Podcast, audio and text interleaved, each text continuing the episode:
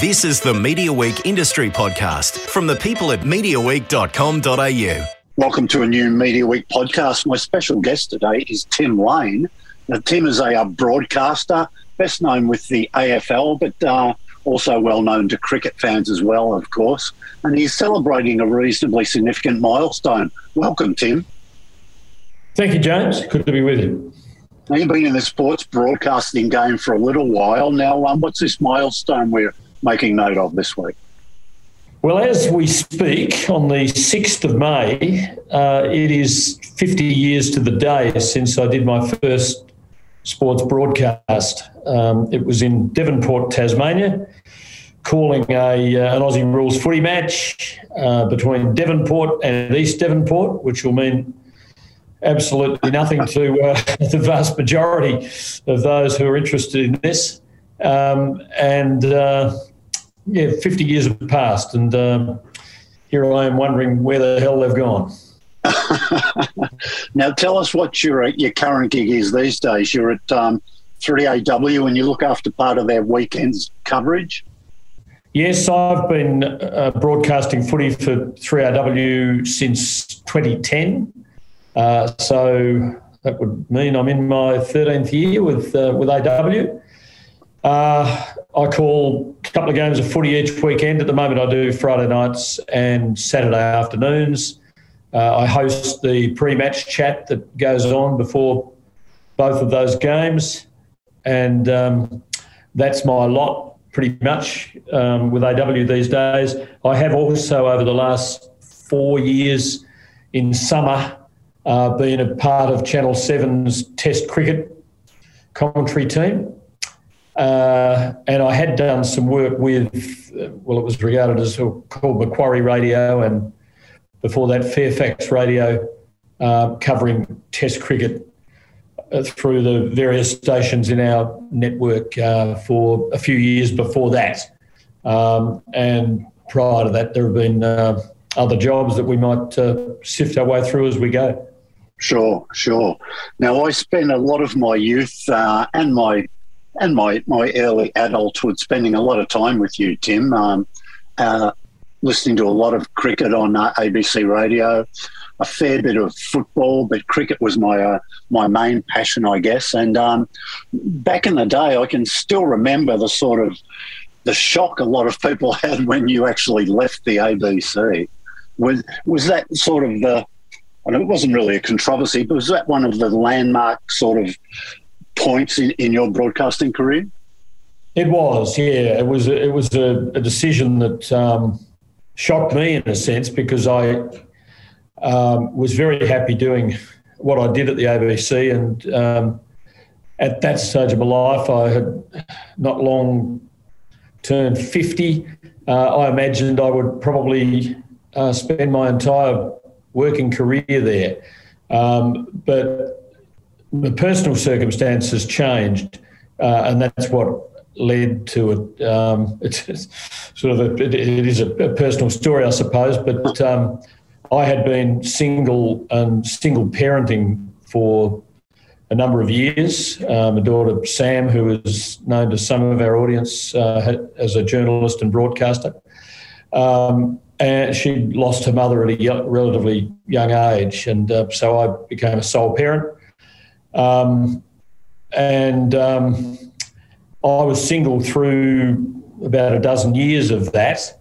Uh, and then I, I met a woman. Um, the relationship got pretty serious, uh, serious enough for her to be considering where it might go and pointing out to me that I worked every weekend in winter and she was working full time at that stage. Uh, and then I travelled quite a bit during summer, so there wasn't going to be a whole lot of us time. And um, at that stage, it looked as though we might have hit the rocks somewhat prematurely. But uh, I said, well, look, there are other possibilities. And there had been one uh, put before me only a few months earlier. So I said, what if I revisit that? And, um, and that's what I did. And that involved doing AFL on Channel 10 who were a relatively new player uh, in AFL football at that time. And uh, thus it was that I, I departed the ABC fairly suddenly Uh, they were precisely the reasons that I did it. Uh, and it did take me quite a while emotionally to uh, settle down from that because I had uh, found a job with the ABC when I was 21 years old, broadcasting sport. And so here was a career opportunity in front of me. Um, it took me from, from Tasmania to Melbourne in the late 1970s uh, when I was in my late 20s. Uh, and then it had gone on for another 20 plus years. And so leaving it, leaving the ABC was a considerable wrench. It had been great for me in so many ways. It had given me an opportunity. It had been patient with me as I learnt a thing or two about broadcasting. And uh, in later years, it took me to various countries of the cricketing world. It took me to five Olympic Games, culminating in Sydney in 2000. Uh, it, it, gave me um, tremendous career opportunities. Yeah, I mean, you you obviously adapted to the world of commercial uh, broadcasting. Well, was it a? Did it take you a little while? Was there was there anything that you know surprised you about moving into commercial that maybe you weren't ready for? I think what surpri- surprised me was the fact that I just instinctively felt somewhat insecure it was it was different. I knew that it, it sounded different. I mean, I, it's not as though I didn't um, listen and watch uh, commercial media, um, particularly their sporting output. And uh, I suppose I wondered a bit for a while, you know, whether I belonged there because they are different worlds. There's no doubt about that.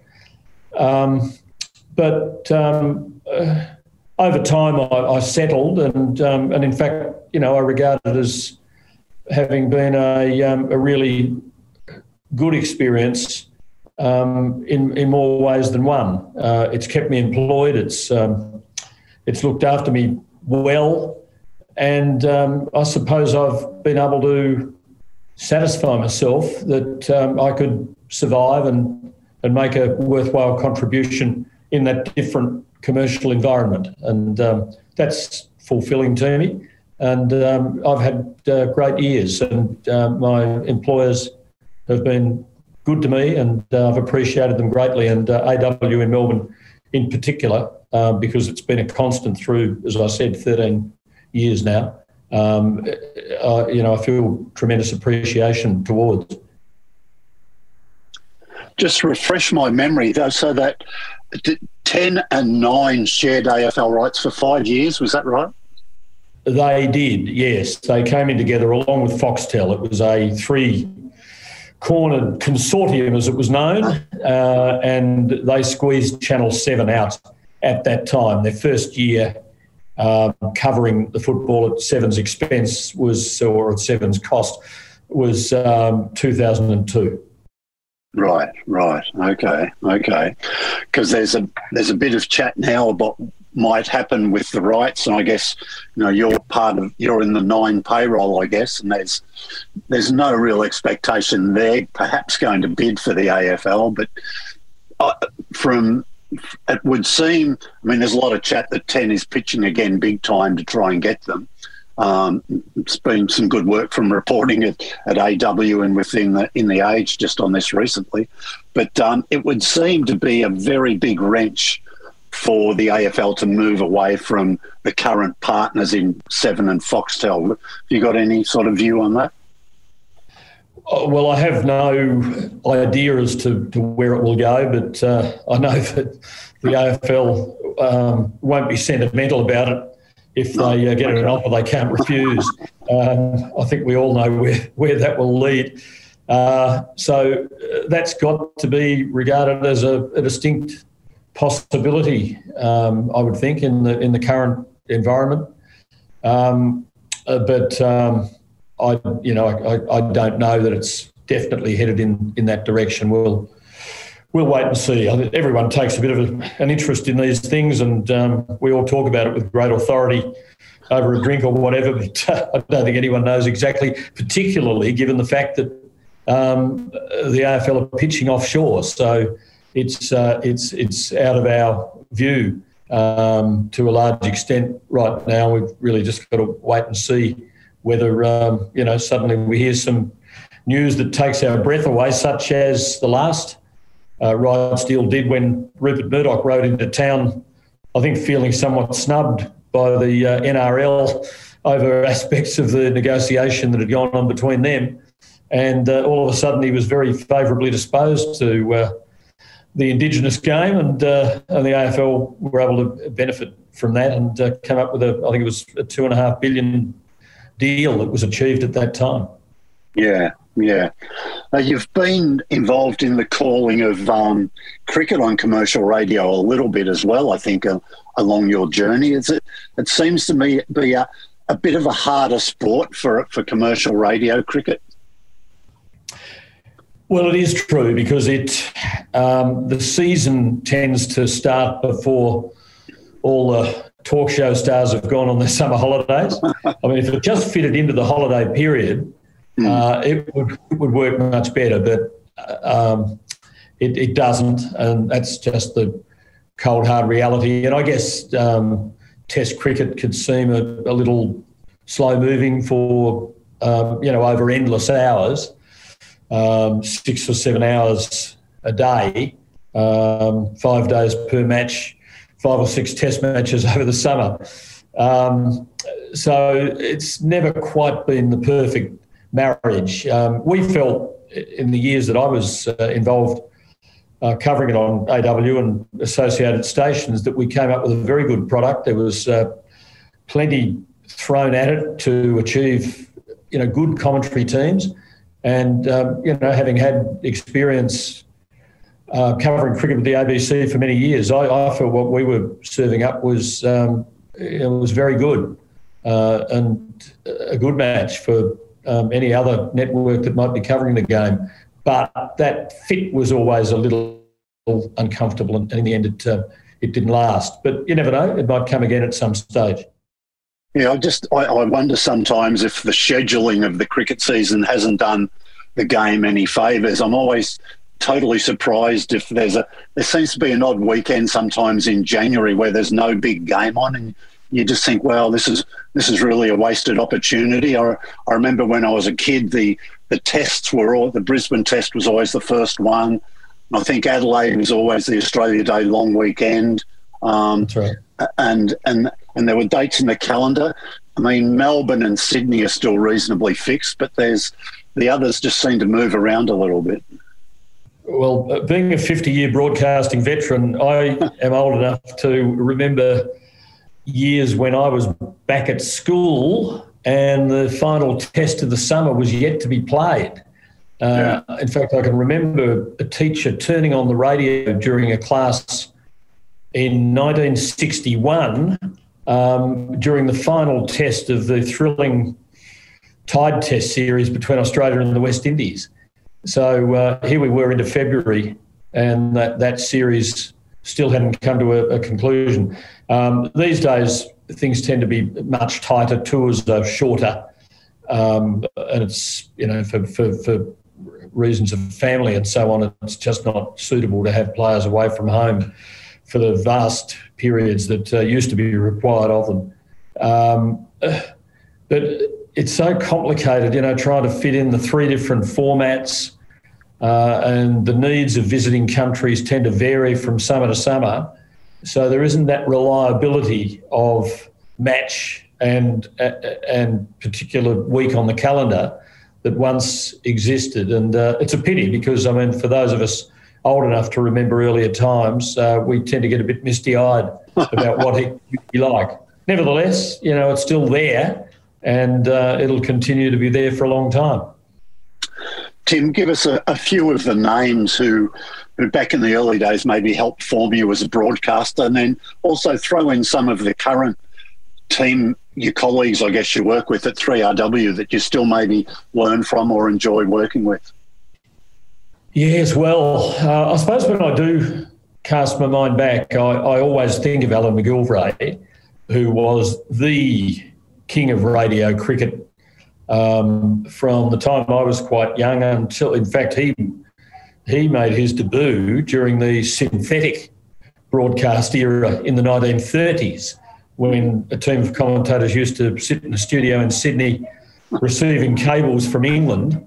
Uh, and I think this stemmed from the, the degree of rivalry and interest that had been created by the Bodyline series of 1932 3. And uh, the only way, you know, there could be anything um, resembling a live broadcast at that time was to do it this way. It was like a couple of overs delayed, uh, cables coming in in code in like shorthand, and having to be um, turned from you know that sort of encoded shorthand description into a, a broadcast. And McGilvray was a part of that in 1938, uh, and um, you know even I wasn't born then. Um, and I remember listening to him in the early 1960s, and and he didn't finish until the mid 1980s. And so to me, it was like he'd been there forever. And he had a beautiful voice. Uh, he was known by the English commentators that he worked with as, as the whispering commentator because you could walk into the box and you actually wouldn't know whether he was on the air or not. You, you could see his lips moving, but you couldn't hear anything. And it was because he spoke so softly and gently, I guess, and he he uh, manufactured this sound that uh, mixed with a, a cricket crowd, uh, I think captured the sound of his sport as perfectly as anything I've, I've ever heard. Um, I also um, listened to lots of um, VFL as it was then, and uh, and and as a kid in Tasmania to local football commentators. Um, I became a Carlton fan by the time I was about uh, ooh, eight or ten years old, and um, I started listening to matches from Melbourne. I, I, lived in northern Tasmania. You could get a reasonable reception across Bass Strait in, in daytime hours, even better at night. And um, I used to listen to Norman Banks, who was a legend here at 3AW, yep. uh, as a, a, talk show host, but uh, also as a football commentator. And uh, I remember becoming acquainted with his work at that time. It was quite different. It was an older voice, uh, very flowery in his delivery. But um, after a couple of weeks of getting used to it, I found I really enjoyed him. I always enjoyed the ABC commentators for the factual way they delivered it. Jack Dyer, Lou Richards were on the air here. Um, so I was taking notice way back then, but not imagining for a second that uh, one day I might be one of them. Yeah, yeah. I, I remember. Did you work much with? It? Because Dennis Cometti did a lot of great work for the ABC out of Perth. Did you work with him much? Um, I didn't. In fact, I think we only ever worked together on the air on a couple of occasions. But I do remember that uh, my first job with the ABC was in 1973, the, the, the anniversary um, I'm, I'm not sure whether I'm celebrating or lamenting today as, uh, as of an event in 1972. But in 73, I landed a job with the ABC in Launceston. And as soon as I began to feel any sense of acceptance and that there might be a career in the offing, I hoped I might get a job in Melbourne. But I was interested in whether there were any opportunities in other Aussie rules football states. Um, Western Australia looked a pretty attractive place, and a job came up there. But I was, uh, I learned pretty quickly not to have any hope of getting that because um, there was a gun from commercial radio named Dennis Cometti uh, who was going to get that job. And okay. so it was. And so I became acquainted with Dennis's voice. I didn't meet him for, gee, 10 or 15 years even because uh, in those days, um, Perth was a long way away, and uh, young hopefuls like me didn't get too many opportunities to travel interstate. Um, but we eventually called a football match together when uh, Western Australia came over and played Victoria out at Waverley uh, in the 1980s. And, uh, and I think during my very short lived time at Channel 9, I might have done one pre-season match with him back okay. in 2002. Yeah. Uh, you worked a lot with uh, Graham Smoky Dawson, I think. I did, although he was radio, and at that stage I was doing more TV work with the ABC okay. and radio. We did quite a bit of cricket together. Um, so, yeah, knew Smokey well. Worked with Jim Maxwell, of course, over many years on the cricket. And you did ask me about my colleagues uh, today. And today, um, yeah. we've got a, you know, a terrific team at uh, AW. I work with Tony Leonard. We uh, we did Saturdays and Sundays together for a number of years, and uh, these days I'm doing Friday nights and Saturdays. So I just have the one day with Tone, and um, he is a fantastic companion in the commentary box. He began with the Coodabeen Champions as yes. part of a comedy routine, uh, and when they left the ABC and came to AW. Um, he realised there might be opportunities to try his hand at calling footy, which seemed a very strange fit. But um, he he was such a good right hand man to Rex Hunt during those halcyon years at uh, at AW, and I, I, remember hearing his broadcasting in those times and thinking that um, you know he really was very adept at it. And uh, at that stage, working with Rex, he probably didn't um, he didn't take it upon himself to kind of use his skill with humour um, because Rex, you know, was the was the funny man in the team. But um, certainly these days, uh, I, I, love working with Tone because you just um, he's not outrageous in the way in which he does it. He always totally respects the game, but uh, he can adorn it with some gems through the afternoon. And uh, there's never a, a, dull afternoon with him. I call Friday nights with Bruce Eva, who is an outstanding uh, commentator, and um, and I'm told that um, yesterday a horse of which he is part owner won the Warrnambool Cup. So when he arrives oh, wow. for tonight's broadcast, he is going to be on very good terms with himself. Uh, I just hope he is uh, is in good nick because we've got a big broadcast in front of us. But the other thing that AW do superbly and you know with great commitment is ensure that we get the best possible analysts uh, to, to add to our coverage. And um, from Leigh Matthews to Matthew Lloyd, Jimmy Bartel, Tony Shaw um, down, it's, it's, it's a great lineup. And uh, I feel really proud to work with them. Yeah, I mean, as a, as a as a football fan, I I must say I find the work of uh, Matthew Lloyd to be just the way he considers stuff and, and what he says. It just seems very honest, and he's often so accurate with what he um what he his summaries. Yeah, absolutely. Um, he is a he's a consummate professional. I think he he is thoughtful um, in the sense that when he finished as a player and came to media, he quite clearly gave consideration to what he could do to make uh, a career out of this that would last. Um, you can come in, you know, with a few tricks for a year or two and then wear thin. But um, I think Lloydie recognised that journalism um, is a skill that is not beyond a former champion full forward, and um, he took to that. And he also, um, you know, concentrates very hard on the matters of how the modern game is being played, uh, and and constantly refreshing his understanding of that and how teams are applying, uh, you know, what's required to the way in which they go about it week in, week out. Yeah. Yeah, you, you look at Matthew Lloyd and you think, is it a, is it a, there's learnings there for footballers, I guess, who think about a media career. You've to, to excel, you've probably got to work as hard as as at media as you did in training for the for the game. Yeah, look, I think uh, you know things have changed, and it's such a competitive business now, and um, and, and this has come about, I think, because of professionalism uh, within the game itself. That when players retire, they now have a very difficult uh, task ahead of them in trying to replace, at least in part, um, the sort of income that they've known as successful footballers. And uh, media, you know, has now for a number of years been a you know, a natural way of doing that.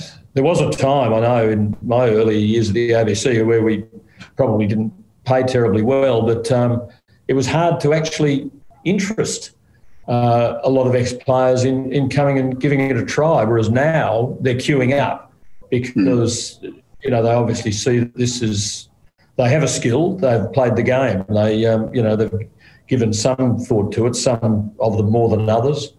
Um, but um, you know, now uh, not only have they got to um, um, get themselves, you know, sort of into the queue and, and perhaps get a an interview with the station manager, they've got to try and land a job, and not everybody can uh, because there are a lot of very good contenders with each annual round of retirements. You know, you've got you've got you've got sure. more contenders for these jobs, and if you're going to survive at it, you've got to do it well. You've got to come up with a way that makes you worthwhile.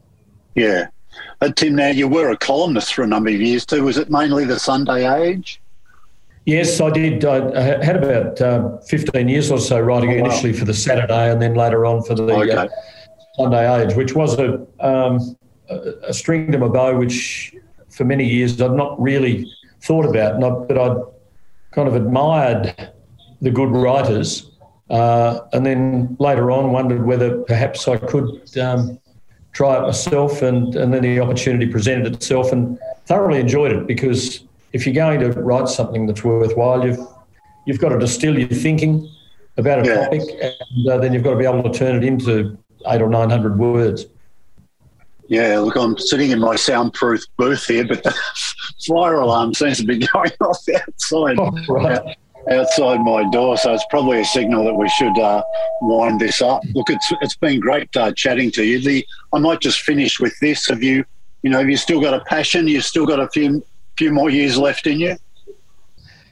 Well, I'd like to think that uh, it's still a possibility. Um, I. Uh, the COVID period has been interesting. I mean, it's affected us all. Um, we've done most of our broadcasting over the last couple of footy seasons from a studio.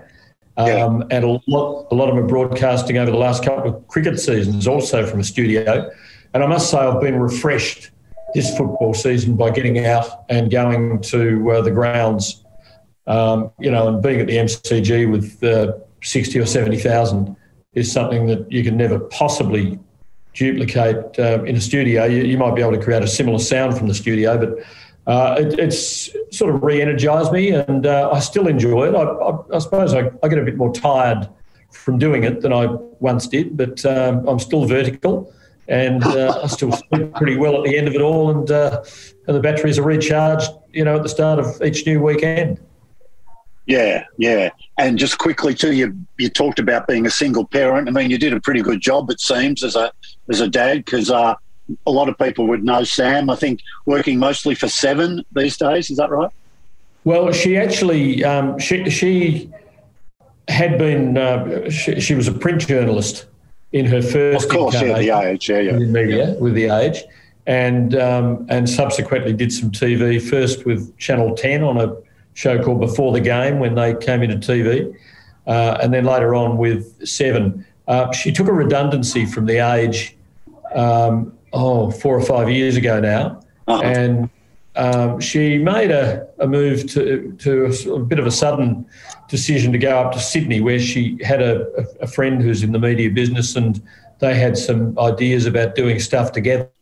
Uh, and Sam has enjoyed it there so much that um, she's still living there on Bondi Beach, and she um, is uh, probably doing more corporate work now than she's doing broadcasting or, or, or print. But um, she's still around and she's still going well.